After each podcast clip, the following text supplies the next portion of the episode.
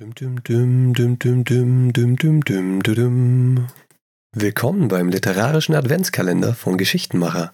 Jeden Tag eine neue Geschichte, die im Zweifel überhaupt nichts mit Weihnachten zu tun hat.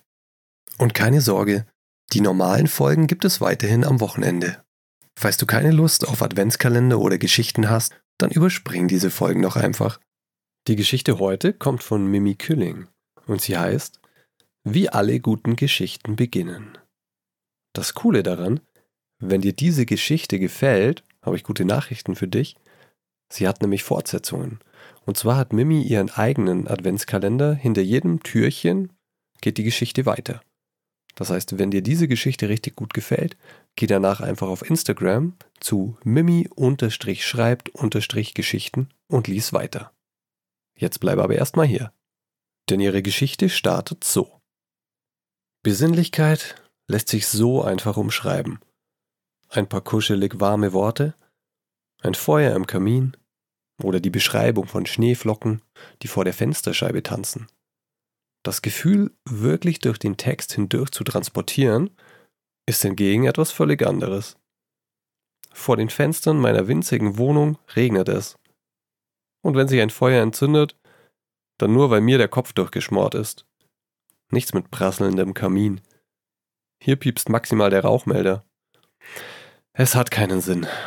Frustriert schiebe ich mich mit meinem Drehstuhl vom Schreibtisch weg. Auch heute klappe ich den Laptop wieder unverrichteter Dinge zu. Vielleicht klappt es morgen, sagt das Engelchen auf meiner Schulter. Das wird nie was, sagt der Teufel. Keine Ahnung, wem ich glauben soll.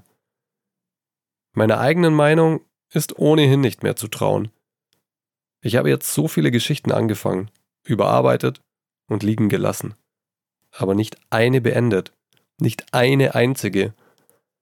Und so dümple ich weiter mit meinem Job in der Buchhandlung herum und hoffe darauf, dass irgendwann das Wunder geschieht und doch einmal mein Name auf einem der Buchrücken steht. Doch mein aktuelles Problem ist leider noch viel tiefgreifender, denn es wird diese Schreibblockade von epischem Ausmaß zum ersten Mal für die Außenwelt sichtbar machen. Bisher wissen alle nur, dass ich schreibe.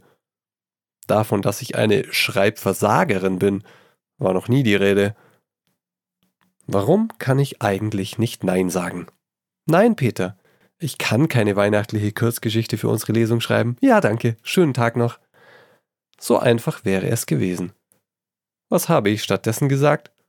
Kein Problem. Und jetzt ist es Ende November und ich habe genau einen Satz geschrieben. Er lautet, Misty Myrtle hasste Weihnachten. Ob das bei der Zielgruppe so gut ankommt, wage ich zu bezweifeln.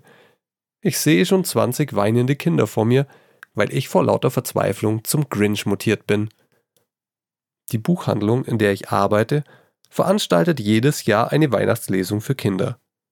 Dieses Mal bin ich an der Reihe, die Geschichte dafür zu schreiben. Innovativ soll sie sein und witzig.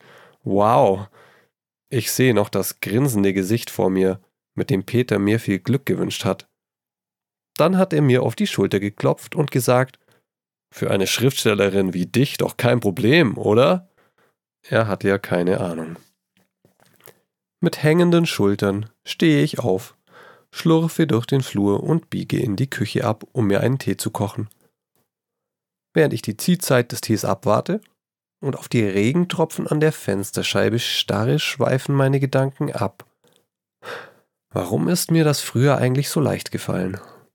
All die Ideen sind in meinem Kopf durcheinandergewirbelt, wie die Schneeflocken im Weihnachtsdorf. In diesem Moment schießt mir ein Geistesblitz durch den Kopf. Es gibt doch eine Weihnachtsgeschichte von mir. Ohne Ende, schon klar, aber vielleicht... Ich lasse den Tee sein, schnappe mir meinen Haustürschlüssel und eile aus der Wohnungstür. Mein Ziel ist der Keller, wo in irgendeinem der alten Kartons mit dem Krempel noch ein Manuskript liegen muss. Eins, das so alt ist, dass ich es beinahe vergessen hätte. Ich schließe mit klammen Fingern das Vorhängeschloss vor meinem Kellerabteil auf und schalte das Licht ein.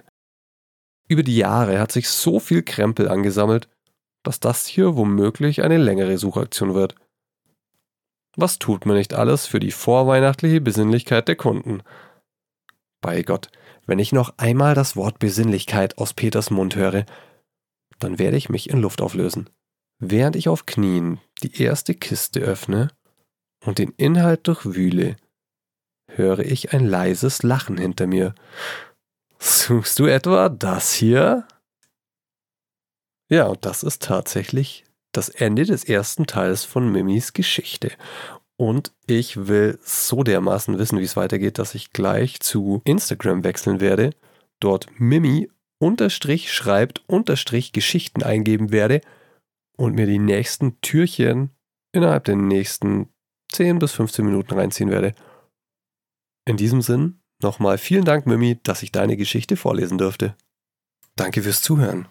Falls du selber schreibst und ich eine deiner Geschichten im Adventskalender vorlesen soll, dann schick mir einfach eine Mail an geschichtenmacher@posteo.de.